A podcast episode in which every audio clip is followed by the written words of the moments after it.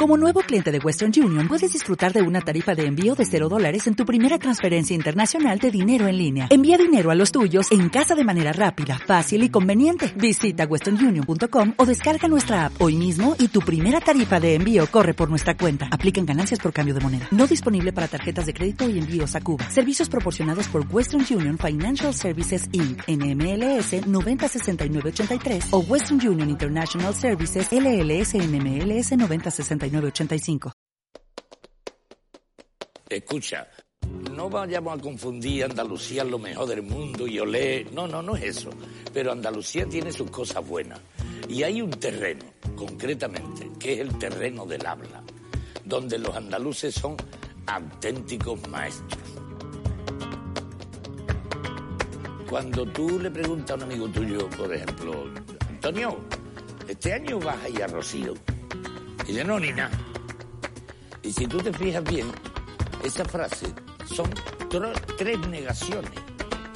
No, ni, na. Y es la mayor afirmación que hay en el andaluz. Cuando un- una persona te dice no ni na, no te quepa duda de que es que sí. que además con el agravante, con el agravante de que es una figura literaria de primera categoría. Es decir, son tres sílabas, que son tres frases. Cuando tú dices no ni nada, estás diciendo, la primera, no voy a dejar de ir al rocío.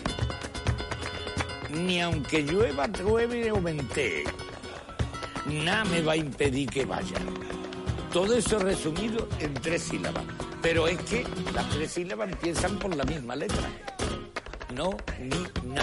Y además, encima, eso se llama una anáfora, le dicen los técnicos, ¿eh? pero vamos, para nosotros es una virguería. y luego, y luego encima, la, la puñetera anáfora resulta que empieza por una O, que es una vocal cerrada, una I, que es una vocal más abierta, y un Na, que es la vocal más abierta del andaluz. Es una joya literaria.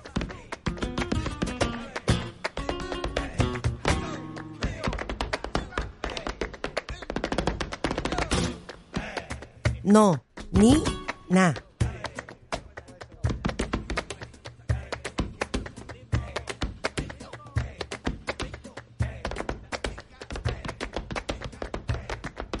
No, ni na. Esa es la afirmación más rotunda que te puede hacer un andaluz. Pero también el nombre de este programa, producido por Entelequia Philosophic.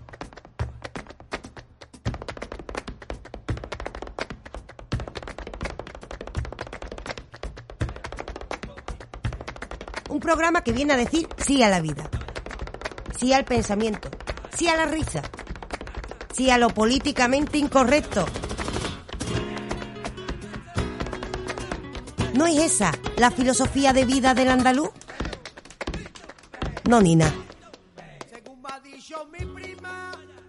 Entelequia Philosophic presenta Nonina.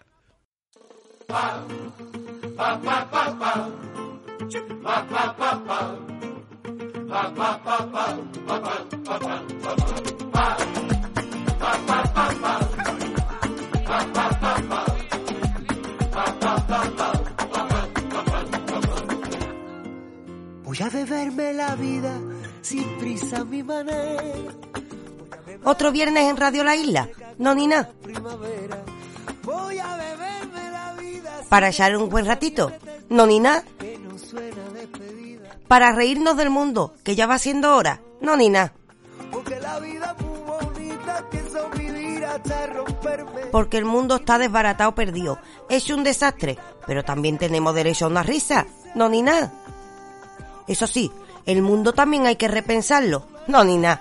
Y para eso estamos aquí. Para repensar sobre el mundo y para reírnos un ratito. Y eso sí, también para asomarnos a otros mundos, para conocer esos mundos que viven en los otros.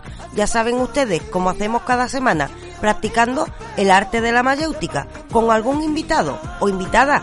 En esta ocasión invitado, pero en realidad un invitado que representa un grupo, el grupo Big Clat, una distribuidora de música cuya historia les va a encantar. Ustedes han vivido la pandemia, ¿verdad? Hay que ver que se nos acabó el bolsillo y que fue una ruina pastor. Pues yo les traigo una historia con el invitado de hoy que les va a encantar. La historia de una persona que en medio de la pandemia dice, pues ahora voy a construir un sueño y hace una distribuidora de música. Ojo, distribuidora que lleva a grandes artistas como Rosa López, nuestra granaína ilustre. ¿Y por qué les traigo esta historia? Porque con esta historia vamos a aprender de superación y vamos a ver a Nonina más allá de nuestra frontera, porque vamos a hacer esa entrevista conectando con Madrid.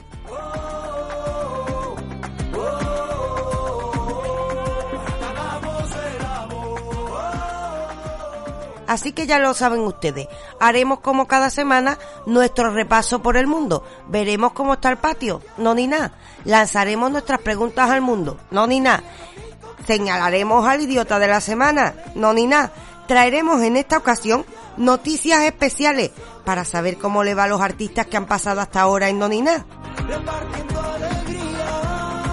Y después de esto, nos abriremos al mundo que viven en otros. En esta ocasión vamos a conocer una historia de superación. Una historia que merece la pena conocer porque así de camino vemos lo duro que es la vida del autónomo.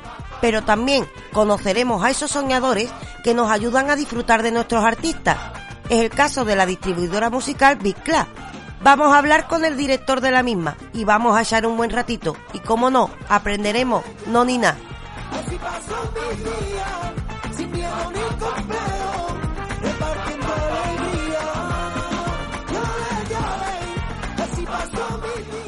Lo haremos todo como cada semana con una sonrisa y desmadrándonos un poquito, como nos pide la canción de David Palomar. No ni nada. Un programa para no perdérselo. Vamos a echar un buen ratito y también a repensar sobre el mundo. Invitados quedan. Arrancamos entonces, ¿no? No ni nada.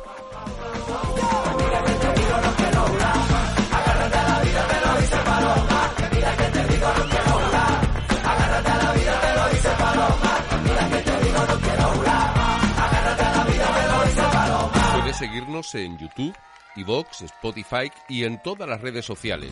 Búscanos como Entelequia Filosófica.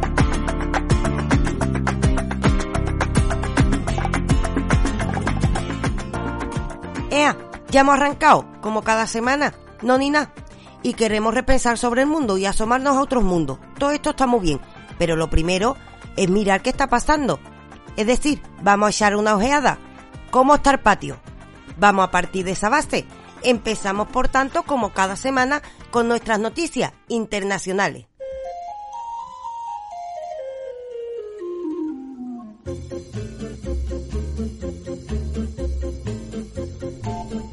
Y cuando miramos las noticias internacionales, ay madre mía la que se está formando como está el patio, que tenemos más lío que cuando nos ponemos a bailar la macarena en una boda que ya nadie se acuerda y se pone a mirar de al lado. La que estamos formando y estamos a principios de año. Y tampoco nos tiene que extrañar porque ya saben ustedes, hemos empezado mirando las noticias internacionales por ese país que se cree el ombligo del mundo. El garante de la libertad, ya lo saben ustedes, Estados Unidos. ¿Qué está pasando por allí? Pues resulta que en Estados Unidos ahora a la larga ya están picaditos por lo que pasó en el Capitolio. ¿Se acuerdan ustedes que en el Capitolio se coló una chirigota, una gente ahí muy rara, uno con unos cuernos, otro con un pedestal, ahí diciendo que no valía el presidente Biden que está ahí tranquilamente ahora mismo, y liando la parda, tirando las cosas, echándose fotos, haciendo el carajote, como se dice aquí? Eso quedó en una anécdota. Nosotros nos hartamos de reír viendo la chirigota, pero ahora resulta que Estados Unidos dice que esto es una cosa muy seria. ¿Y qué está pasando? Que ha detenido por sedición al que sería el líder del asalto al Capitolio. Sí, que esto tenía un líder por lo visto. Este hombre por lo visto se llama Elmer Stewart. Este nombre es de película. Una película le hacen seguro. Y si lo miran ustedes por internet, está tuerto. Pero no con la pinta de Thor en las películas, que tiene ahí su buena planta, sino que tiene toda la cara un mollete y encima el ojo tuerto. Pues este hombre resulta que es el líder que conspiró por sedición para tirar la democracia estadounidense. Esto es lo que dice ahora el gobierno. Así que está tomando medidas y el Departamento de Justicia de Estados Unidos le ha detenido. Este hombre tiene 56 años y es originario de Texas. Como no, es lo que pegaba perfectamente. La cuestión es que este hombre está considerado ahora por el Estado el fundador y el líder de esa organización. Y ahora yo me pregunto, ¿esto acaso estaba organizado? ¿No eran una pandilla de pamplina colándose y tirándolo todo? Pues ahora resulta que esto estaba hasta pensado. Ya piensan poco los americanos. Ahora resulta que este hombre fue el conspirador que reunió a un grupo para pensar en cómo tirar el Estado. Así es como se le acusa ahora desde el Estado estadounidense. Resulta que este hombre organizó una reunión el 3 de noviembre y en un mes ya tenía todo planeado de cómo tirar el Estado y no permitir que Biden fuera gobernante. En un mes, mes y medio, por tú, ya tenía él organizado todo. Es decir, mucho tiempo a pensar no le dedicaron. Pero la cuestión es que según el Estado este hombre fue el que reunió a toda la banda, a todos los chirigoteros que se colaron allí con el respeto a los chirigoteros y resulta que este hombre hizo una conspiración pensada, con lo cual se le han imputado cargos de sedición a él por ser el líder y a otros 10 miembros de la banda que se llama What Keepers. El nombre está guapo porque suena en inglés, pero esto no va a quitar el hecho de que lo que hicieron en el Capitolio fue el carajote. Ahora bien, aunque todo esto quedó en una anécdota, lo cierto es que estaban atentando contra la democracia estadounidense y ahora mismo la oficina del fiscal federal para el Distrito de Columbia, que esto suena película y esto está guapo, ha presentado cargo contra más de 700 personas. Yo no sabía que había tantas en el Capitolio, pero bueno, los cargos se han presentado ahí, a lo vasto para que la gente sepa que no se puede colar por la cara y quitar la democracia porque aún no se le antoja. Y lo más importante, se ha cogido al líder, al cara de mollete, el Men Stewart, y ahora este hombre ya se ha quedado tranquilito porque ya nada más que le queda un ojo, lo que faltaba es que encima le quitaran el otro con la mala hostia que hay en América. Así que directamente la noticia es, el líder de la formación ultraderechista estadounidense, Wood Keepers, los guardianes del juramento, así se llama, Vamos, nos han comido mucho el coco. Prácticamente han plagiado a los guardianes de la galaxia. Ha sido detenido esta semana por conspirar contra el Estado estadounidense. ¡Ea! Se acabó la gracia. Se acabó la gracia del Capitolio. A la cárcel y a respetar la democracia. ¿Ya le ha costado caro? A lo mejor es que debería habérselo pensado un poquito más. Si quería atreverse a tumbar el Estado. Mucho han tardado. Un año por lo menos. Seguramente en este año este hombre ya habrá hablado con HBO, con Netflix, con todas estas plataformas para hacer un documental en el que se sienta víctima. Ya lo veremos. En definitiva, un año después de la gracieta del Capitolio, el Estado empieza a tomar medidas y a detener a todos los graciosos que se colaron allí y lo destrozaron todo. No vea cómo andar patio, pero que aquí no se queda la cosa, que tenemos más noticias internacionales y agüita cuidado con lo que viene, porque aquí no se acaban los problemas de Estados Unidos, que tenemos que meter ahora a Rusia por medio. ¿Y qué es lo que está pasando en Rusia? ¿Qué no va a pasar si está allí Putin? Que sí, que nos cae en gracia, que tiene un supermisil, que le saludan las palomas, que está sembrado, no lo vamos a negar, pero se está pasando. Ya les avisamos. Rusia tiene toda la intención de quedarse Ucrania. Se le ha antojado, se le ha antojado a Putin, porque dice que quiere tener un superimperio ruso. ¿Qué pasa? Que la OTAN se ha metido y ha dicho, vamos a ver muchacho, tú no te puedes quedar por la cara con lo que es tuyo. Tú no puedes rodear país de militares como amenazando, uy que te pillo, uy que te pillo, que es lo que está haciendo con Ucrania. Entonces, ha empezado a haber conflictos internacionales entre países. Esta cuestión se ha discutido en Ginebra y en Bruselas y a partir de aquí Rusia se ha puesto más solita. Rusia ha avisado, aún estoy a tiempo para la diplomacia, pero no voy a dejar de echarle el ojo a Ucrania. ¿Qué está pasando entonces? Lo que está pasando es que Rusia es el matón que se quiere quedar con Ucrania. Ucrania está calladita, la pobre escondida. El resto de los países estamos haciendo corrillo mirando cómo se desarrolla la pelea pero ya sabemos que siempre hay algún justiciero que intenta decirle al matón, oye, déjale tranquilo. Y resulta que esa es la OTAN y sobre todo Estados Unidos, que es un metemento. Ante esto, ¿qué pasa? Que Rusia poco a poco se va picando más. Y entonces, analizando la cuestión, el ministro de Relaciones Exteriores de Polonia, que le pilla cerquita del conflicto, ha dicho, vamos a ver, vamos a tener cuidado, que parece que hay riesgo serio de guerra, y estamos hablando de un riesgo de guerra que nunca ha sido tan grande como hace 30 años. Es decir, Rusia se quiere quedar con Ucrania, por la cara. Ucrania se queda calladita esperando que la defiendan. Europa está haciendo corrillo mirando qué pasa la cosa. Porque claro, ¿qué pasa aquí? Que esto implicaría un conflicto a nivel internacional. ¿Y por qué no lo paramos? Pues porque estamos hablando de Putin que tiene un caso misil y la mala leche pinta en la cara y nos da miedo. Y aparte hay otra cuestión importante. Porque resulta que Ucrania quiere entrar en Europa. Porque de esta manera está protegida.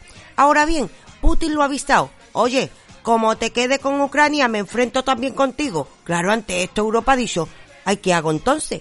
¿Aceptamos en nuestro grupi a este muchacho al que persigue el matón? Porque al matón todo el mundo le tiene miedo. Vamos, como una peleita de colegio, pero a nivel internacional que puede desembocar en una nueva guerra que enfrente a Europa Occidental con Europa Oriental. La que se está liando, hemos empezado nada más que el año y ya están sonando tambores de guerra desde Rusia. Diciendo, ay Dios mío, líbranos de todo lo malo. Pues así está el patio, no les digo más. Estamos comportándonos como matones.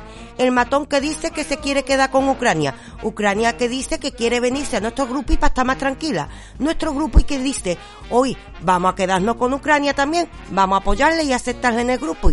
Pero al mismo tiempo el matón que dice, como la acepte también te cojo a ti en la calle. Así estamos. Ese es el plan de la política internacional. Vamos, hemos arrancado fuerte el año. Bienvenido 2022. Ya con esto yo creo que tenemos bastante. Hasta aquí, por tanto, nuestras noticias internacionales. Que si sacamos otra ya nos vamos acojonando. Y tampoco es plan. Vamos a ver qué está pasando en nuestro país, que a lo mejor encontramos una cosita más tranquila. Dejamos ya aquí, por tanto, los disgustos de las noticias internacionales.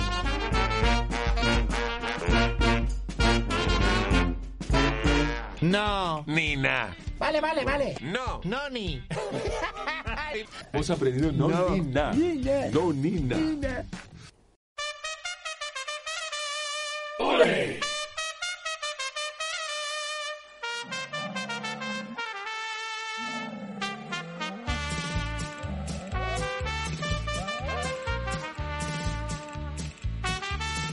Ya hemos visto que el mundo está loco.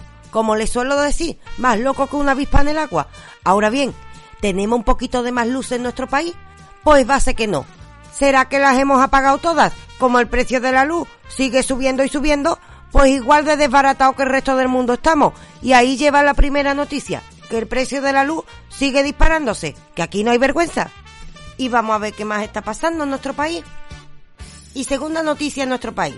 Resulta que Casado, representante de la oposición del gobierno, dice que defiende a toda la ganadería española, cargando contra lo que llama el intervencionismo comunista de Garzón.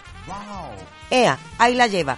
Pero es que al mismo tiempo resulta que el PSOE dice que el PP, partido al que pertenece Casado, está recurriendo a una polémica ficticia de las macogranjas para tapar su corrupción en Castilla y León. ¿Y qué significa esto? Porque en nuestro país, cuando nos acercamos a qué está pasando en el ministerio, lo que está pasando es lo de siempre, que no paran de pelearse los unos con los otros.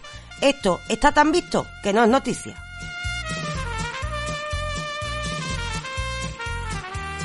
Y vamos para otra noticia. Resulta que el coronavirus sigue subiendo y subiendo en España. Y la OMS ha avisado que se necesitan más vacunas con mayor impacto para parar la transmisión del COVID. Si eso ya lo sabemos todos, esto también estamos vistos. Y ya por tanto, tampoco es noticia. Y esta que viene, señores, sí es noticia. Y nos importa bastante en Andalucía. Siete años de cárcel para el exconsejero del empleo andaluz. Por esas ayudas de los ERE, que no llegó a la gente, que llegó a quien le convenía a él. Un sinvergüenza que se embolsillaba las ayudas que debían recibir los andaluces. Y ahora ha sido condenado a siete años de cárcel. Poco es. Pero por algo se empieza. Antonio Fernández, al calabozo, por ladrón.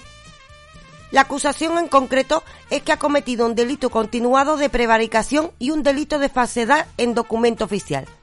Vamos, que nos estuvo engañando a todos mientras estaba en el gobierno y encima siendo el encargado del empleo en Andalucía. Vaya poca vergüenza. Ahora se ha enfrentado a la justicia y ahí tiene su condena. Siete años. Algo algo. Al menos la han señalado y se ha llevado la etiqueta de lo que es. Un sinvergüenza que le robó a todos los andaluces. ¿Y qué es del resto del gobierno al que pertenecía Antonio Fernández? Pues ahí seguimos esperando los andaluces. ¿Se hará justicia? Vete a saber. Al menos ya hemos encontrado una noticia, porque por lo demás nuestro país sigue en las mismas. El Omicron que sigue subiendo. Las medidas que van cambiando depende de la comunidad. La ruina que es la misma pastó, pero no pastó los que están arriba, sino para los trabajadores de siempre. Los políticos mientras se dedican a pelearse entre ellos y la familia comiendo huevos con papas porque estamos en la cuesta de enero. Ese es el panorama que tenemos en nuestro país, no ni nada. Pero ojo, no os creáis que aquí no pasan cosas de película, como pasan en Estados Unidos y en esos sitios. Nosotros también tenemos noticias gordas. De hecho, en nuestro país esta misma semana se ha dado un golpe al narcotráfico en Lleida. Se han incautado concretamente más de 500 kilos de cocaína. Chiquillo, ¿dónde tenían metido tanto? Estas cosas sí pasan en nuestro país, no os creáis que es nada más que de las series de narcos de por ahí. Resulta que en nuestro país esta misma semana se ha llevado a cabo una de las mayores incautaciones de cocaína, concretamente en la ciudad de Lleida. Una operación que ha llevado a cabo la Guardia Civil y la Vigilancia Aduanera y que se ha saldado con el decomiso de más de 500 kilos de cocaína. Los agentes de la autoridad han interceptado el envío el pasado 4 de enero, cuando detectaron una anomalía en un rotor corriente que llegaba al puerto de Barcelona. Procedía concretamente de Panamá. Si para estas cosas sí que somos internacionales, hombre. Cuando los investigadores se pusieron a inspeccionar la mercancía, localizaron 537 paquetes. Cada uno de ellos contenía más de un kilo de cocaína. Y la mercancía en total habría superado 20 millones de euros en el mercado negro. Al fin, la vigilancia aduanera y la Guardia Civil pararon el tinglao que teníamos montado. Por el momento, hay un detenido al que se le imputan delitos contra la salud pública.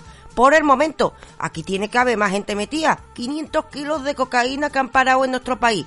Madre del amor hermoso, el mundo está fatal, miremos para donde miremos, que nuestro país no se salva ya lo estamos viendo. La próxima serie de narcos lo vamos a ver en España.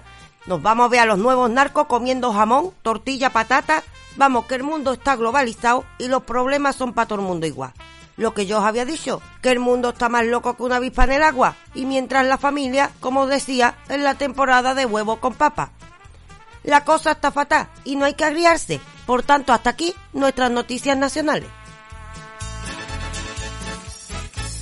Y como la cosa está fatal, pero no queremos agriarnos, vamos a introducir una sesión nueva aquí en Nonina. Nonina, por toda la cara. No, porque tenemos ganas también de saber qué cosas buenas están pasando. Y pasan cosas buenas, por supuesto. Ya hemos visto que el mundo está loco. Ya hemos visto que si incautaciones de droga por aquí, que si guerra por allá, nos vamos a quedar con este sabor de boca.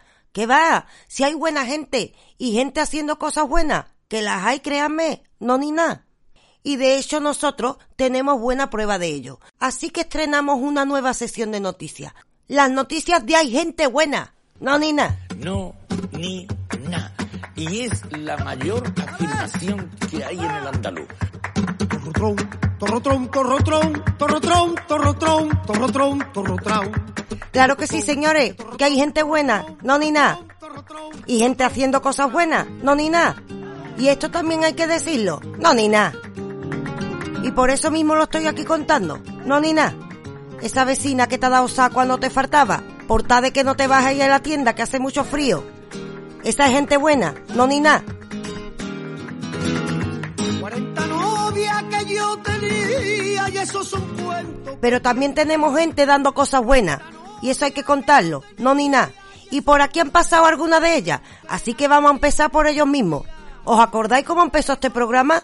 Pues con David Palomar y siga haciendo cosas buenas, no va a hacer cosas buenas, no ni nada. Así que les contamos las noticias. ¿Cómo le va nuestro David? Al padrino prácticamente de este programa, no ni nada. A este mismo que están escuchando. Pues resulta que David Palomar sigue creciendo y creciendo. Le habrán visto ustedes en la tele.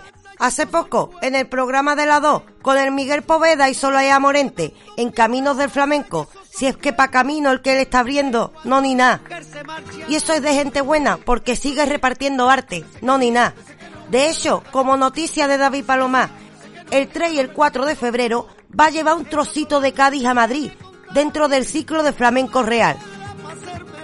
Que sí, que lo tenemos en el Teatro Real, que sigue creciendo, que sigue dando arte. Y esto es bueno, y hay que contarlo, no ni nada. Así que ya lo saben, primera noticia, que la esencia de Cádiz pisa Madrid en el Teatro Real, el 3 y el 4 de febrero, de la mano de un maestro, David Palomá.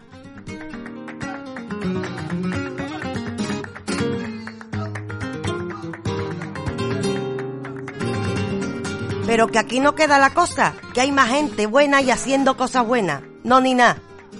¿Recuerdan a ustedes nuestro fotógrafo Ignacio Quinn? No lo recuerdan, no ni nada. Ese fotógrafo sencillo, que amaba la vida en lo sencillo. ¿Saben ustedes que sigue haciendo cosas buenas y hay que contarlo? No ni nada. Ignacio ha pisado Nimes en Francia para inaugurar una exposición propia de fotografía flamenca que va llevando nuestra cultura a Francia. ¡Qué arte de Ignacio Quinn! No ni nada. Y esto es bueno, que va llevando nuestra cultura a tierras extranjeras. Le ha llamado encima artistas de la isla. Dentro del Festival Internacional, un cachito de San Fernando en Nice, en Francia, gracias a la mirada del grande Ignacio Quinn. Y estas cosas son buenas y hay que contarlas, no ni nada.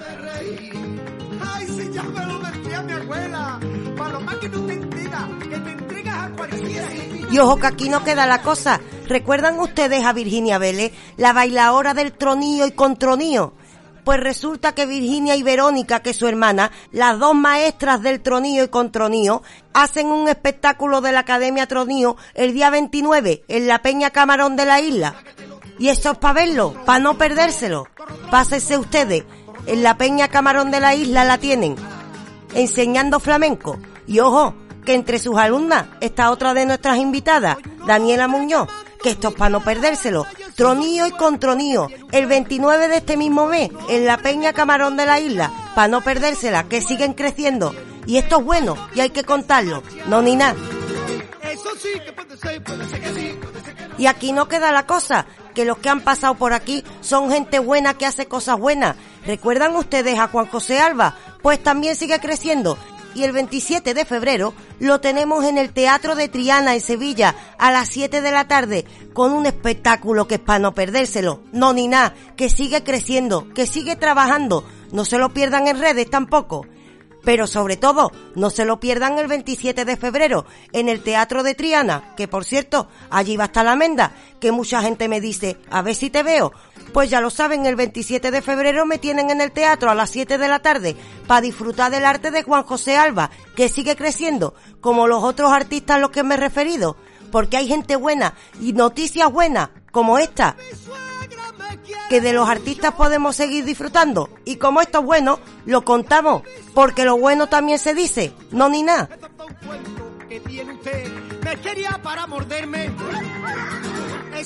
Así que ya lo saben, el 3 y el 4 de febrero a David Paloma en Madrid. El 27 de febrero a Juan José Alba en el Teatro de Triana, aquí cerquita en Sevilla, a las 7 de la tarde. Ignacio Escuín que lleva nuestro flamenco y nuestra cultura a Nain en Francia para aplaudirle, no ni nada.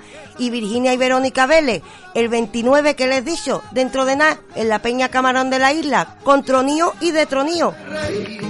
Ay, si ya me lo decía mi abuela. que estas cosas son noticias buenas y también lo bueno se dice, no ni nada.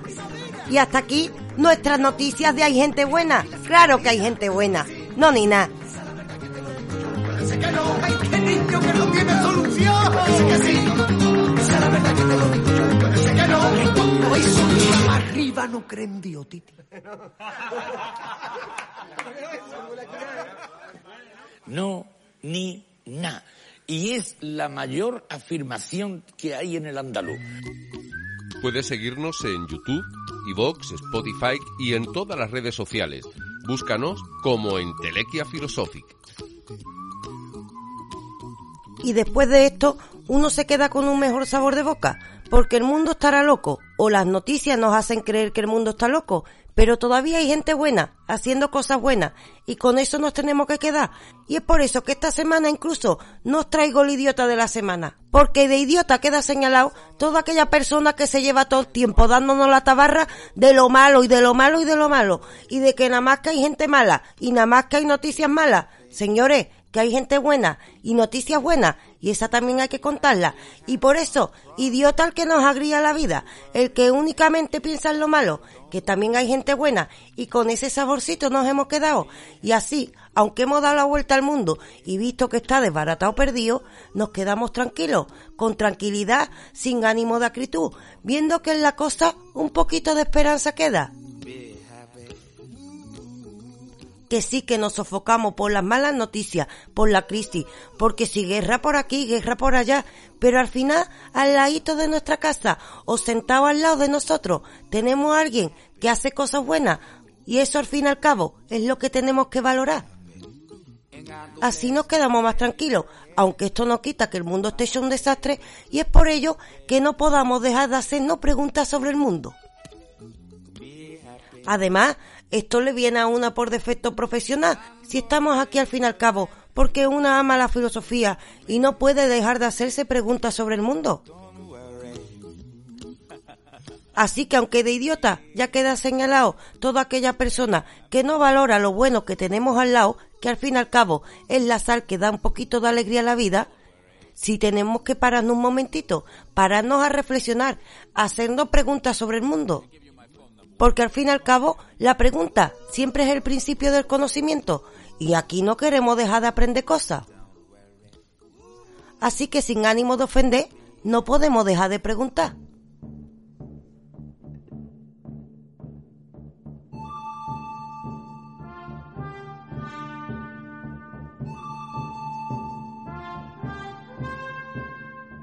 He oído hablar de ti. Siento curiosidad. Siento curiosidad porque siente curiosidad. Sin ánimo de ofender. No hay ofensa.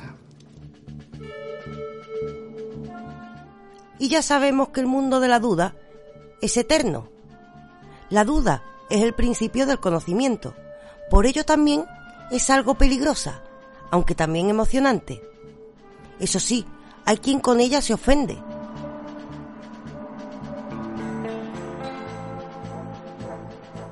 Sin embargo, esto no quita que por preguntar podamos preguntar cualquier cosa.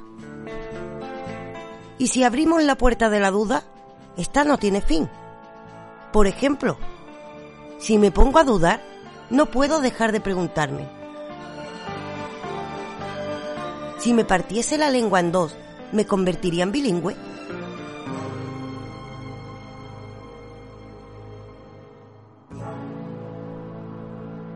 Si es verdad que el amor es una droga, ¿Cupido es un narcotraficante?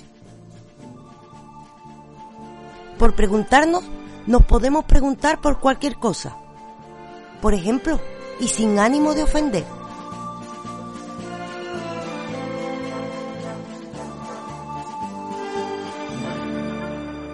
Teniendo en cuenta que nosotros pagamos nuestros impuestos y la extendida práctica de la corrupción política, si atracamos a un político, ¿es un robo o un reembolso? Es solo una pregunta, sin ánimo de ofender.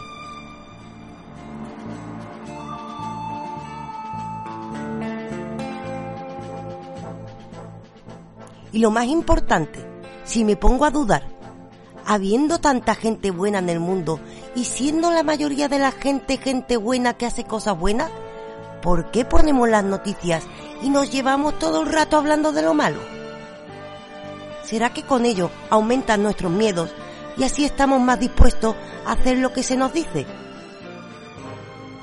Es solo una pregunta, sin ánimo de ofender. Sin ánimo de ofender. No hay ofensa. ¿Tú, ¿Tú sabes por qué hay muchos malajes que dicen que no nos entiende todo el mundo? Por el acento. Andalucía tiene sus cosas buenas y hay un terreno, concretamente, que es el terreno del habla, donde los andaluces son auténticos maestros. No, ni nada.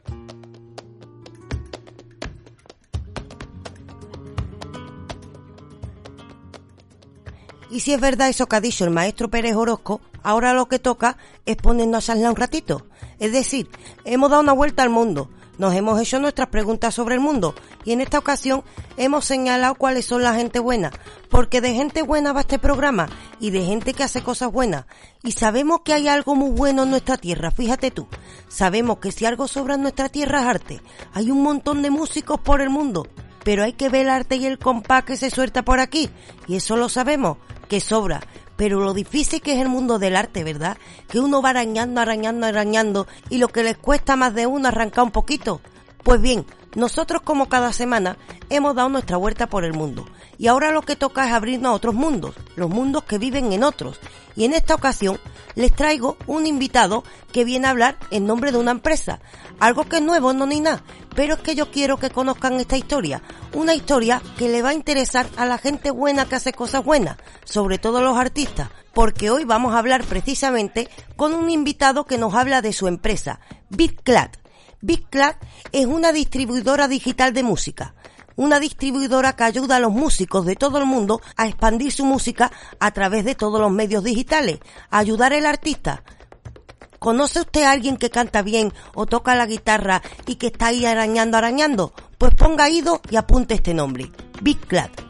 Big Clad es una distribuidora de música sin coste para los artistas. ¿Qué quiere decir esto? Que los artistas se pueden apuntar gratis a esta discográfica y decirle, pues mire, yo tengo tantas canciones y las quiero distribuir en mi canal de YouTube o las quiero tener en Spotify y monetizarlas, ganarme mi dinerito, tener mi publicidad. Pues resulta que Big Clad ofrece estos servicios de manera gratuita a los artistas. ¿Y cómo conocimos nosotros a estas personas? Pues resulta que las conocimos con el koala. ¿Recuerdan ustedes el koala? Que se pasó por el programa y con el que nos lo pasamos también.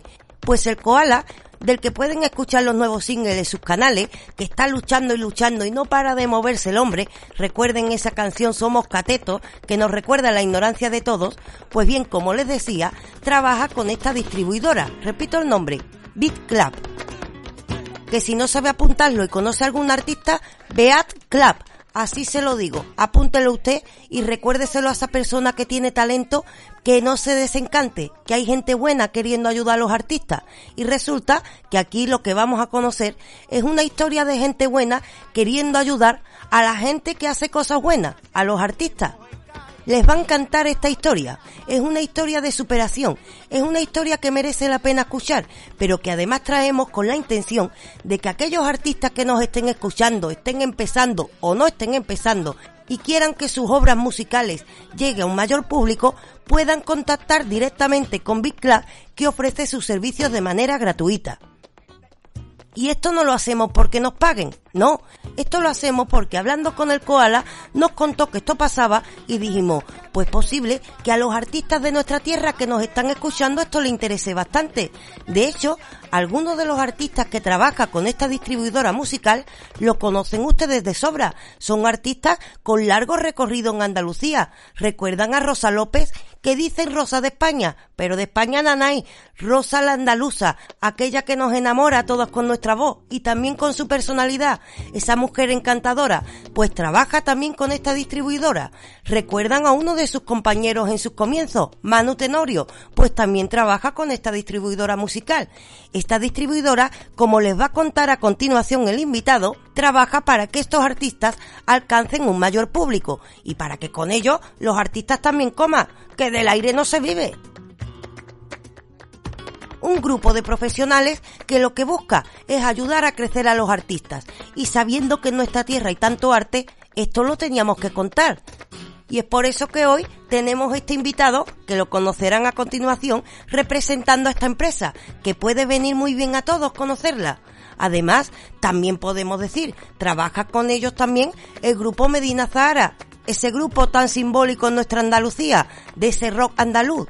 Como verán, no estamos hablando de poca cosa, pero es que además añadamos a esto que bonito, si está usted en su casa y su nieta, su primo, su amiga canta bien y quiere intentarlo, toca la guitarra bien, es músico, inventa su música y dice, ¿cómo llego a más público? Bueno, pues que pruebe, que prueba a conocer esta historia, la historia de Big Club, un servicio que intenta ayudar a los artistas a crecer en el mundo digital, que al fin y al cabo es donde todo el mundo ahora mismo está escuchando música, ya lo saben ustedes, que si Spotify, que si YouTube. Pues bien, ¿cómo ganan dinero los artistas de esto? Aquí es donde entra precisamente esta historia, la historia de Big Club una distribuidora musical para ayudar a los artistas a crecer.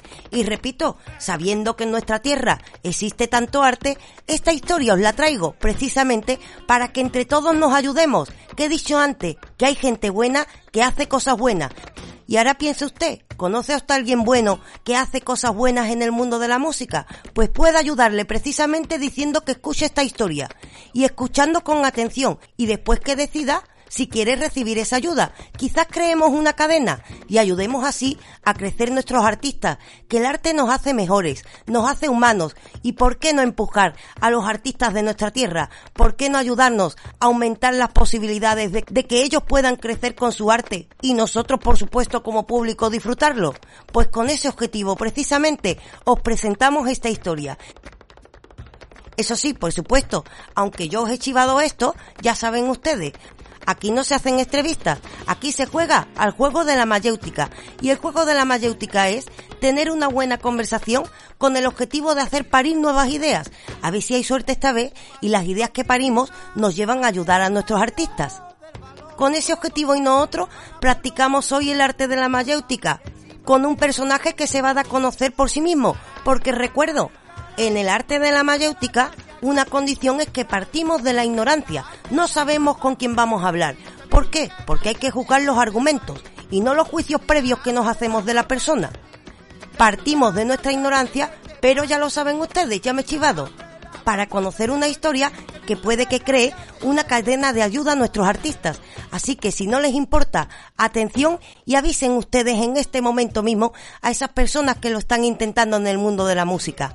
Que pongan oído y escuchen esta historia, la historia de Big Club. Ahora bien, desde este momento la Menda ya no sabe nada. Así que partiendo de la ignorancia, atrevámonos por tanto a practicar el arte de la mayéutica, de la mano de unos profesionales que se presentan como Big Club. Voy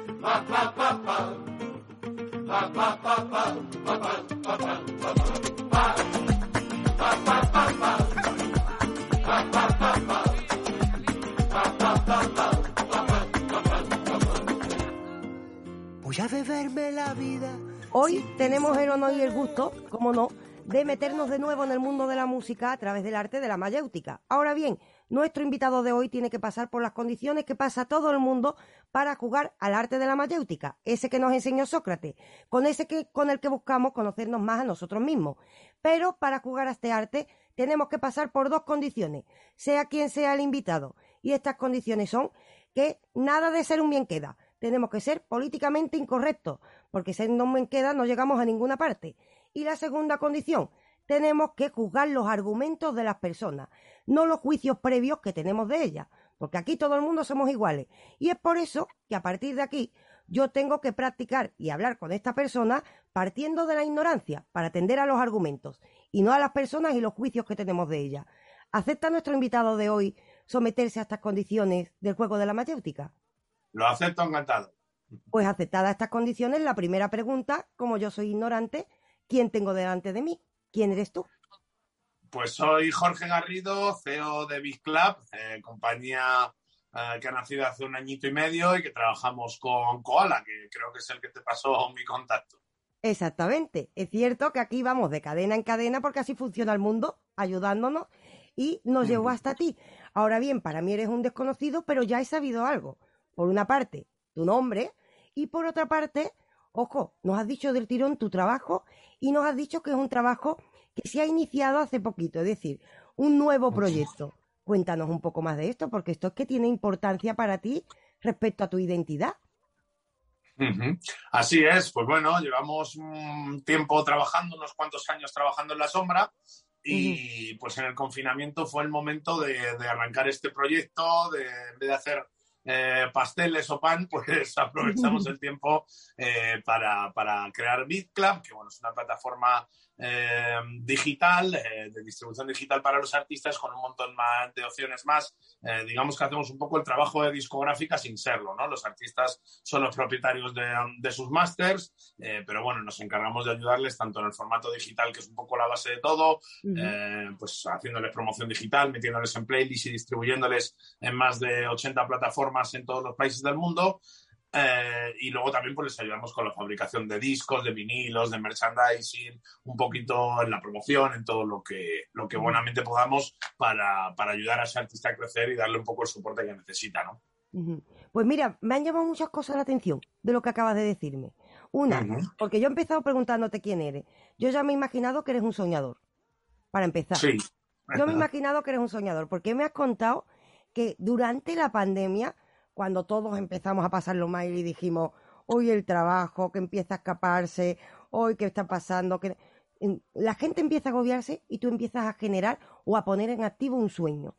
Pero, por lo que me has dicho, te dedicas a ayudar a que otros cumplan su sueño, otros que se dedican al mundo de la música. ¿Estamos en buen camino? Así es, así es, sí, sí. Además, respecto a lo de la pandemia, no te creas que fue a mitad de pandemia. Fue el mismo día que nos encerraron. Eh, por la mañana estuve en el trabajo, me dijeron que no fuera por la tarde y dije, pues ahora, ya empezamos el mismo día.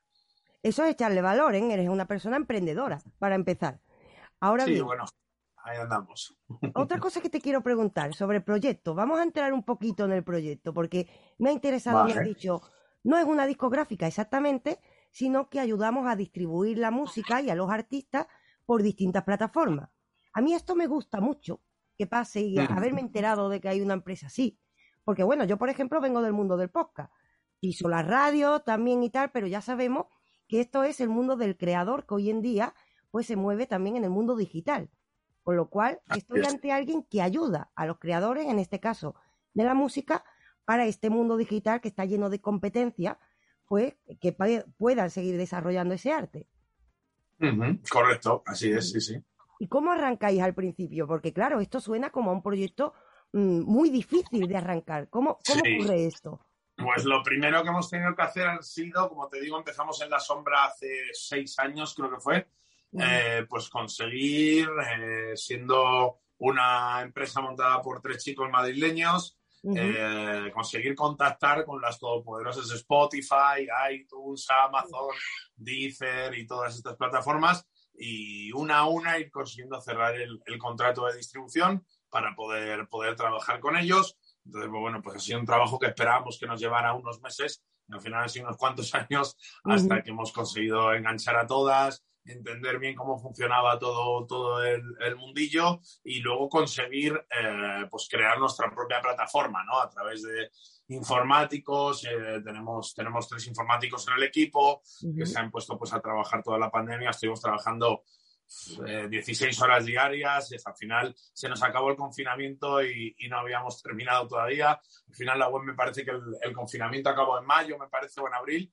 y, y la web salió en julio al final, o una cosa así, o en septiembre. O sea que pasaron todavía meses y, y bueno, pues ya conseguimos tener una página web operativa en la que cualquier persona del mundo eh, con unos sencillos pasos pueda darse de alta y pueda enviar su música a, a- a nuestros editores para que la revisen y la envíen a todas las plataformas digitales en la fecha y hora que, que debe salir. Y mira, para poner un ejemplo, o para, ya que nos están escuchando en radio, imaginemos que ahora nos está escuchando gente que hace música desde sus casas. Sí. Tienen, ¿Cómo pueden acceder, por ejemplo, a vosotros? Quizás ahora mismo hay alguien que ha escuchado y dice, hoy yo que estoy grabando en mi casa y, y- y no sé cómo hacer para que me escuche más gente, ¿qué tiene que hacer para acercarse a vosotros? Así Si estará es. interesado. Lo, pri- lo primero que hay que decir es que trabajamos con, con artistas eh, importantes, artistas que llevan una gran trayectoria, pues como, como el Koala, como Rosa López, Zara Malikia, Manu Tenorio, en fin, tenemos un- una cartera de, de más de mil artistas ya que trabajan con nosotros, que son una, una bestialidad, yo no esperaba tantos, la verdad. Y, y lo primero que quiero decir es eso, que aparte de, de- de esos grandes artistas, cualquier persona que haya compuesto una canción o que haya grabado una cover incluso, eh, puede distribuirla con nosotros. No, no cuesta ningún dinero, no tienen que pagar nada. Eh, luego nosotros nos quedamos con un porcentaje del dinero que consigamos generar y nada, simplemente tienen que entrar en www.bigclub.com eh, y darse de alta y, y subir su música eh, y empezar a trabajar, básicamente. Muy, muy sencillo, es como darse de alta en, en Facebook o en cualquier red social y, y poder gestionar todo ellos, eh, recibiendo los informes directamente de las plataformas de las escuchas, el dinero que cada escucha les va generando y viendo un poquito cómo, cómo funciona todo de un mundo que ha sido muy hermético, ¿no? Hasta en los últimos años. Es que desde este punto de vista a mí, del tirón, he comparado, por ejemplo, con el mundo del podcast y he dicho, fíjate tú, para el mundo del podcast, qué bonito, por ejemplo, una iniciativa como esta. Yo, por ejemplo, que empecé en el mundo del podcast, recuerdo el primer podcast era una depresión. Porque claro, Claro. uno empieza y dice, hoy, que me han escuchado, vale, cuenta las escuchas y dice, bueno, son mis conocidos. Y ni siquiera todos mis conocidos, ¿sabes? Claro, Entonces claro, te encuentras como esa barrera, porque normalmente se eh, está el mito popular, bueno, de que, bueno, en el mundo digital aparece cualquiera y cualquiera hace cualquier cosa, pero en realidad es un mundo con muchísima competencia. Ustedes No, claro, aparecéis claro. por ahí y hacéis un poco de representación, un poco para ayudar a estos artistas, que esto también permite que el artista se pueda centrar en el trabajo creativo, con lo cual estáis ofreciendo un servicio que da muchas ventajas a los creadores. Así es, sí. Además, pues bueno, también la diferencia que tenemos respecto a lo que ya existía es que hemos creado un nuevo concepto que es el management digital, eh, que básicamente de lo que, de lo que consta es de que eh, al, al tener nosotros el contacto directo con todas y cada una de las plataformas que te comentaba, eh, las principales plataformas que son las que tienen las, las famosas y codiciadas playlists, ¿no? En las que meter eh, tu música, pues nosotros tenemos contacto directo a cada artista que nos sube una canción eh, pues ya evidentemente rellena todos los datos, tenemos su contacto, nos ponemos en contacto con, con- con ellos, eh, les pedimos información sobre su canción y con esa información eh, pues se la aportamos a, a las principales plataformas digitales vendiéndoles un poco el tema como se hacía antiguamente, ¿no? Por eso eh, decía que tenemos algo de discográfica intentando que, que nuestros artistas entren en esas playlists, ¿no? Porque al final, como tú acabas de decir, pues soltar un tema y ya está en, en Spotify en iTunes o demás, y simplemente que esté ahí, pues, pues al final lo ven parte de tus conocidos y no toda, ¿no? Entonces, bueno, eh, a través de la inclusión en playlist tenemos artistas que han subido un 3.000, un 5.000, un Ujú. 30.000% sus oyentes, una barbaridad. Y, y, bueno, pues al final si te metes en una lista de tu género musical, lo que consigues es que te conozca un montonazo de gente, ¿no? Hay artistas que empezaron con nosotros el año pasado con 60, 70 oyentes mensuales y ahora tienen hasta 50.000, ¿no? O sea, que han conseguido... Y lo bonito es que ahora cuando terminó la pandemia y han empezado a hacer bolos, han- se han encontrado con que la gente iba a verles y decía, mira, el chico de Spotify, ¿no? Entonces, al final Sí. es, es- es para lo que se trata, ¿no? Que esta, esta forma digital, digamos, se convierta en, en orgánica, ¿no? Pues nada, simplemente lo que te digo, eh, cada vez que un artista sube una canción a nuestra plataforma, nosotros estamos atentos, nos ponemos en contacto con ellos, contrato humano, y les pedimos un poquito de información eh, sobre esa canción para intentar venderla a las plataformas y conseguir que entre en el mayor número de playlists posibles, ¿no? A mí me parece que ayudáis a los creadores, pero sobre todo tienes que ser una persona muy creativa. Porque claro, de repente me ha sonado, digo, ¿esto es el futuro de la distribución de la música? Eh, me lo he preguntado ¿eh? mientras te estabas, mientras te escuchaba. Digo, ¿será que puede ser? Porque cada vez vemos más cómo los artistas pues intentan compartir su música a través de YouTube, de las distintas plataformas. ¿Estamos ante el futuro? ¿Tú has sido o te consideras o te lo han dicho alguna vez un visionario a ese respecto? Bueno, no soy un visionario, evidentemente sí que estamos ante el futuro con la distribución digital. O sea, yo soy coleccionista de discos, de vinilos, de CDs, tengo una tremenda colección que no me cabe en casa eh, y sigo comprando, ¿no? Pero, pero eso no es lo habitual, ¿no? La gente ya eh, no tiene ni reproductores de CD ni mucho menos de vinilo para, para utilizarlos y la gente escucha la música por ahí, ¿no? Entonces, está claro que la distribución digital sí que es el, el- el futuro, eso está clarísimo, pero bueno, lo de la distribución digital no lo hemos inventado nosotros, ¿no? Nosotros eh, somos otra distribuidora más que hay, que hay muchísimas, pero bueno, hemos inventado, lo que hemos inventado es la forma de trabajar, ¿no? Eh, lo que es habitual es que te des de alta, que te cobren un X dinero por la subida de una canción y bueno, pues tú pones la fecha de lanzamiento, la subes y si has puesto burro con V, por poner un ejemplo, o la canción tiene un corte y la has subido mal o lo que sea, realmente es un programa informático que lo sube y ese día sale, ¿no? Entonces, pues nada, es un... Yo lo que veía es que está un poco desangelado en cuanto a tu mano, porque claro,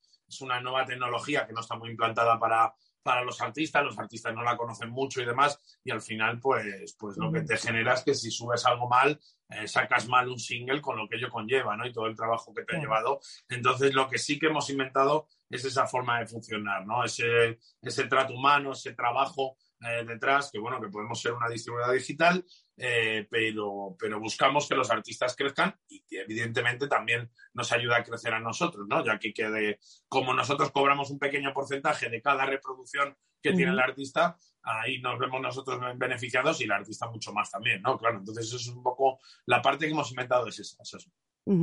Pues mira, eh, mientras hablaba, he comparado, yo por ejemplo no vengo del mundo de la música también, pero yo además de radio eh, me formé, aparte de filosofía, en escritura. ¿Y sabes a qué me he recordado? Yo recuerdo, eh, hace unos años, salió una editorial que se llama Círculo Rojo, que hoy en día pues, es una editorial súper reconocida. Pero al principio, cuando salió Círculo Rojo, como que la gente la miraba raro, porque claro, era una editorial que ofrecía algo parecido a lo que tú me estás contando, pero en el mundo de la escritura. Es decir, por primera vez apareció una editorial en España en la que no solo se ofrecía la autoedición, es decir, que cobrara por una parte eh, el autor por su propia publicación, sino que al mismo tiempo eh, lo que ofrecía eran editores que otras editoriales de autopublicación no ofrecía, con lo cual pues, le daba una ayuda al creador que le marcaba la diferencia entre esa editorial y el resto. Y de repente, pues por eso, hoy en día esta editorial es súper conocida, no me pagan por decir esto, pero es que verdad, es una de las editoriales incluso que intentó comprar las grandes editoriales y no se vendió porque estaba convencido de, esa idea. Y aparece también con una sola persona que también era escritora y aparece con una idea de alguien que se pone a trabajar pico y pala. Yo me he imaginado que tu caso tiene que ser parecido, porque estamos hablando con un Jorge Garrido que está hablando de algo como sin importancia, pero todo esto que has hecho para que te lleve a, como has dicho, ojo, que eh, en, en, tu caso estás hablando de que estás trabajando con Rosa, con Manu Tenorio, con grandes artistas. Esto ha sido un trabajo tremendo y has dicho que es durante un año, ¿no?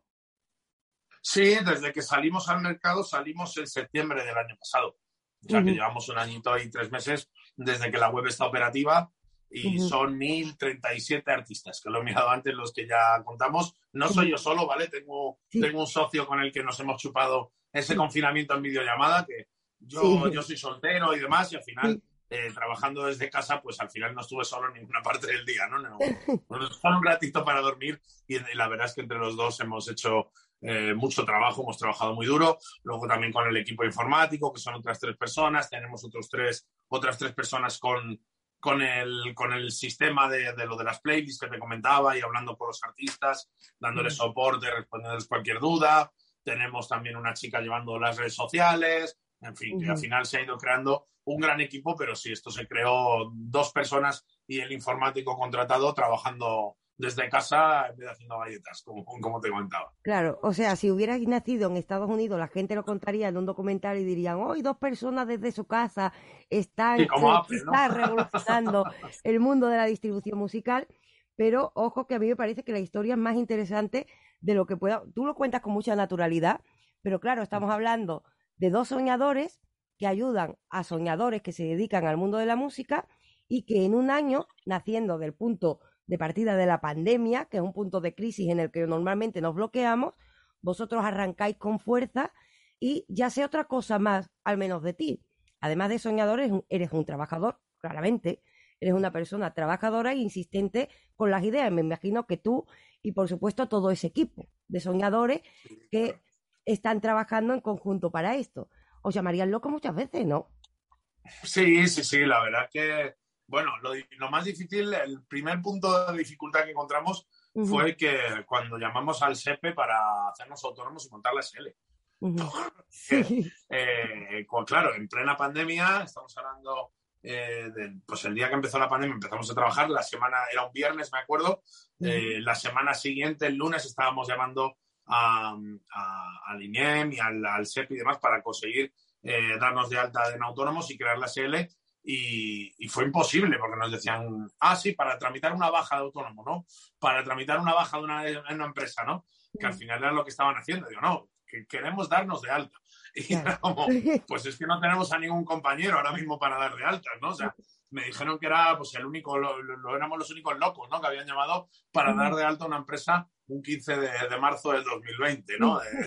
En España. Y, y fue un poco complicado. De hecho, tuvimos eh, la suerte de que al final eh, pensábamos que la web iba a ser mucho más rápido, eh, dejarlo todo perfecto llevaba mucho más tiempo y, y bueno, pues al final para cuando digamos salga- salimos al mercado ya sí que conseguimos sobre la bocina, eso sí, eh, tener todo el papeleo y todo, todo listo, ¿no? Porque la verdad es que era un poco locura. Luego también lo que tú dices, es un negocio nuevo, es algo digital, virtual y también la dificultad viene al explicarle a, a la familia lo que estés haciendo, ¿no? Porque como, ¿pero qué eres? ¿Youtuber? ¿O que estás sentado en el ordenador? ¿O juegas a videojuegos? ¿O qué, qué haces? Estás 15 horas sentado en un ordenador, ¿pero qué vendes?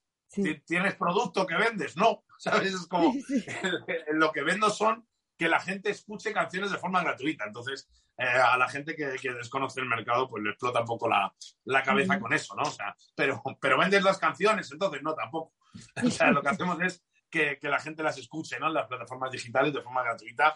Entonces, al final, eh, pues es un poco complicado que la gente entienda nuestro apartado de negocio y también que los artistas entiendan eh, que aquí hay un negocio, ¿no? Que eso es un poco también una parte muy importante porque, mm, bueno, pues ya sabes cómo está la industria musical. La industria musical no se venden discos desde hace muchos años y, eh, evidentemente, el mayor porcentaje de, de la- de las discográficas son gente honrada y que trabaja bien, pero también pues te encuentras el caso de que eh, el desconocimiento de los artistas no ha generado eh, que, que muchos no sepan que esto de, de estar en Spotify.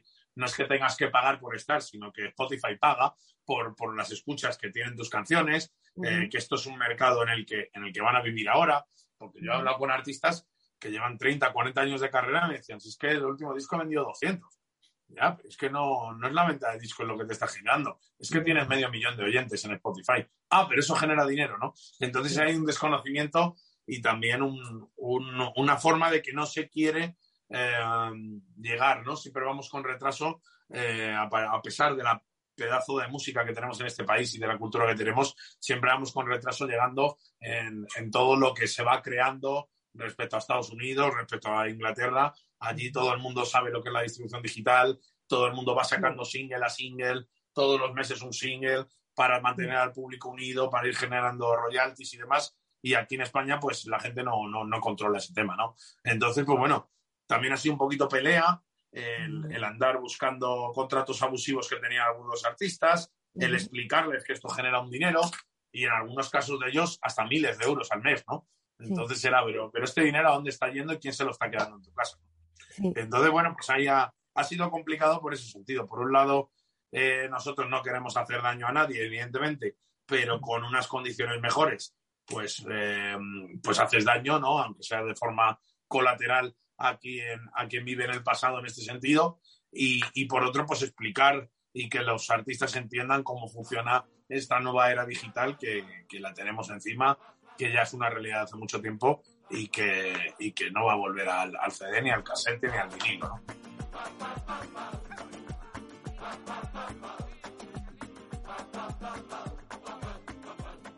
Pero ha habido algo que me llama mucho la atención y que yo quiero preguntarte, ¿no? Porque claro, en el mundo de la discográfica, eh, yo a veces tengo la sensación, y esto es desde la ignorancia total de ese mundo, porque yo no soy música, de que, eh, bueno, se atienden a los intereses comerciales. Y a veces se pierde mucho arte. Y se pierde arte porque hay que atender precisamente a los intereses y hay artistas que yo creo que permanecen en el mundo de la discográfica porque atienden al interés de una discográfica determinada y van adaptando su creación a esos intereses. Sin embargo, yo creo que es positivo que el artista tenga libertad creativa y el artista pueda decir, yo creo en esta canción o yo creo en esto que he creado y yo quiero sacar esto y que el público lo juzgue y que eh, ese artista nos traiga un arte que se cree desde la libertad. Claro, yo, Claro. mi percepción es que desde el mundo de la discográfica, tal y como hemos hablado, esto es más complejo porque atiende a intereses comerciales y los intereses cambian a medida que va cambiando la sociedad, que van cambiando las modas y de repente hoy vales y mañana no vales. Sin embargo, su modelo de negocio, bueno, el modelo de negocio tuyo y de tu socio, no queremos tampoco dejar fuera, por supuesto, a todo el equipo de Big Club, pero el modelo de negocios que me presenta permite, o esa es la sensación que a mí me da, mucho más espacio de libertad creativa a los músicos. Y con esto ganamos todos los que amamos la música. ¿A ti no te parece que esto es así o me corriges desde la ignorancia? Sí, no, no, desde luego. Al final, eh, nosotros ayudamos al artista siempre recomendándole eh, qué buena, qué fecha de lanzamiento es buena, eh, qué estilo musical creemos que es el que hace para enfocarlo de cara a la promoción, qué es lo que debería hacer, pero nuestra primera base es que el dueño de todo es el artista y el que manda es el artista, ¿no? Al final, el que se tiene que equivocar o acertar es el propio artista. Y sí, es cierto que al final em, me hablas de, de, intereses comerciales, siempre se habla de intereses comerciales, ¿no? Los intereses comerciales está claro que ahora cuando la gente sube eh, su música a, a, Spotify y de repente de ahí aparecen los nuevos artistas, ¿no? Pablo Almorán salió de un vídeo de YouTube. Eh, están funcionando todos los artistas que están saliendo ahora, vienen de ahí, ¿no? Y al final las discográficas antes iban escuchando maquetas, que es verdad que era una labor laboriosa y que ellos al final eran el amo y señor que mandaba y se la jugaban, se jugaban su dinero para, para, sacar un artista porque ellos habían decidido que será bueno y el otro no y se jugaban un dinero, ¿no? Ahora lo tienen bastante más fácil. Ahora los artistas se autoeditan, van mirando por ahí por Spotify y ven a ver cuál es el que funciona y ya está, ¿no? Y luego es verdad lo que tú dices, ¿no? Que dicen, no, ahora tienes que hacer el rollo Rosalía que está de moda, ¿no? Entonces, pues si yo llevo toda la vida cantando pop, ¿cómo voy a hacer el rollo? O trap, o tal cual. Sí, ahora sí, esto es lo que funciona, ¿no? Y hay que tener un poco libertad con los artistas, que bueno, te lo digo que, por ejemplo, eh, Rosa, el, penúltimo tema que ha sacado con nosotros, Hablemos de Amor, es un reggaetón. Pero claro, ya la gana hacer un reggaetón, ¿no? al final, el artista que haga lo que quiera y que el artista tenga la libertad, ¿no? Y al final, el artista es el que más eh, puede medir la temperatura de su público, ¿no? Y es el que va a los conciertos y el que la gente le canta o le baila ese tema y el otro no, ¿no? Entonces, eh, yo creo que eso es como tiene que funcionar, ¿no? Porque al final el señor todo lo sabe lo todo, ¿no? Que está en la discográfica sentado en un despacho, pues oiga, señor, es que usted no viene a mis conciertos, ¿no? Y, con esta canción que hemos sacado nueva, el público se va a fumar y, con la anterior se pone todo el mundo a saltar, ¿no? Es verdad. Entonces, eh, vale, sus conocimientos, su carrera de, manager, que no existe, eh, dirá que, esta canción no vale y que está así, pero que al final el público es soberano y que, y que es el que compra el producto, ¿no? Al final, es que es así. Si yo monto una panadería y hago un pan raro y digo que está buenísimo y que todos los demás, todos los vecinos son, son tontos porque no saben que ese pan es el bueno, pues el que el equivocado soy yo, ¿no? Porque si no me las voy a comer yo todas las barras. Al, final, el público es el que, el que compra el producto y es el que decide si un artista vale, si no, si la canción está bien o si no, ¿no? No tiene que haber gurús de la música que decidan por el artista o por el público. Y a partir de aquí, claro, yo lo que he aprendido de ti es eh, a qué dedicas tu vida y con lo cual que eres un soñador y dice en mucha filosofía contemporánea normalmente las corrientes fenomenológicas, no me quiero meter yo aquí en, tochos, que normalmente en realidad no somos nada. Cuando preguntamos quién eres, no hay respuesta, porque mientras estamos viviendo estamos cambiando, con lo cual solo somos lo que soñamos, lo que queremos ser. Usted, de cierta manera, yo creo que cuando te he preguntado quién eres y nos has hablado del proyecto, has contestado perfectamente porque al final que nos ha hablado de ese sueño, que, bueno, eh, lo que eres precisamente es ese Robin Hood en cierta medida, o ese ayudante de los artistas que todos disfrutamos, con lo cual la descripción finalmente era perfecta. Big Club, en el fondo eres uno de esos creadores de Big Club, que es una plataforma, bueno, un proyecto del que no nos podemos olvidar. Quizás el futuro de la distribución musical y como mínimo, eh, bueno, una empresa que está ayudando y arropando a nuestros artistas. A partir de aquí, si quieres decir tú algo más que se me haya olvidado decirte. Yo estoy, he hablado más que nunca, yo creo. Claro, yo estoy encantadísima con lo que he aprendido de ti. Agradecerte que me hayas dado este espacio, que nos hayas dado este espacio a, a, Big Club y nada, que ha sido un ratito muy agradable. Eh, me ha venido muy bien para desconectar un poquito de, de tanto mail y de tanto trabajo. Ahora ya me tendré que poner eh, rápido a teclear para, para, que me dé tiempo a cenar hoy, pero, pero nada, ha sido un ratito muy, muy agradable, muy divertido y que nada, que sigas dándole duro a este no ni nada porque la verdad es que me encanta la labor que haces y, ayudas muchísimo a, los artistas y a todas las personas que, pasan por tu espacio. Pues yo encantadísima y además si algo me gusta es el arte.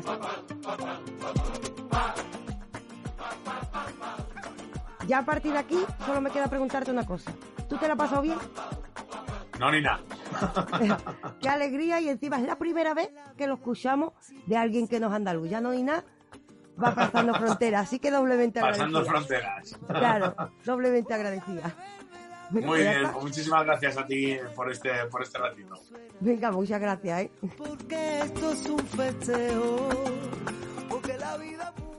Pues claro que la vida es muy bonita, como nos dice la canción de David Palomar. Y mucho más bonita cuando nos ayudamos entre nosotros. Y mucho más bonita cuando la llenamos de arte y de música. Decía Nietzsche, ese filósofo que mató a Dios, que él creería en un Dios si ese Dios supiera bailar. Le decía que no entendía la vida sin música. Y vaya si es verdad. Porque la vida es más bonita con música, pero también cuando nos ayudamos entre nosotros. Y por eso precisamente hoy estamos muy satisfechos de haber traído una entrevista que puede traer las dos cosas, el crecimiento de la música y la ayuda a nuestros artistas, que de esta manera la hacemos más bonita, ¿no, ni nada? hemos sembrado ya una herramienta de ayuda, esperamos que arranque, esto depende de nosotros, si conoce a usted a alguien que lo esté intentando, ya sabe, háblele de este programa, no ni nada. Y por supuesto, como cada semana, les esperamos el próximo viernes, desmadrándonos como nos pide la canción de David Palomar, no ni nada, como siempre, con la misma alegría para reírnos del mundo, no ni nada. Y les recordamos que trabajamos durante toda la semana y que nos pueden encontrar como en Telequia. Ustedes miran en redes, en YouTube, en Ivo, en Spotify, en Facebook, en Twitter, en Instagram, en todas partes, en Telequia. Nos buscan y ahí está la menda, ahí estamos nosotros, no ni nada. Y dicho esto, no nos enrollamos más.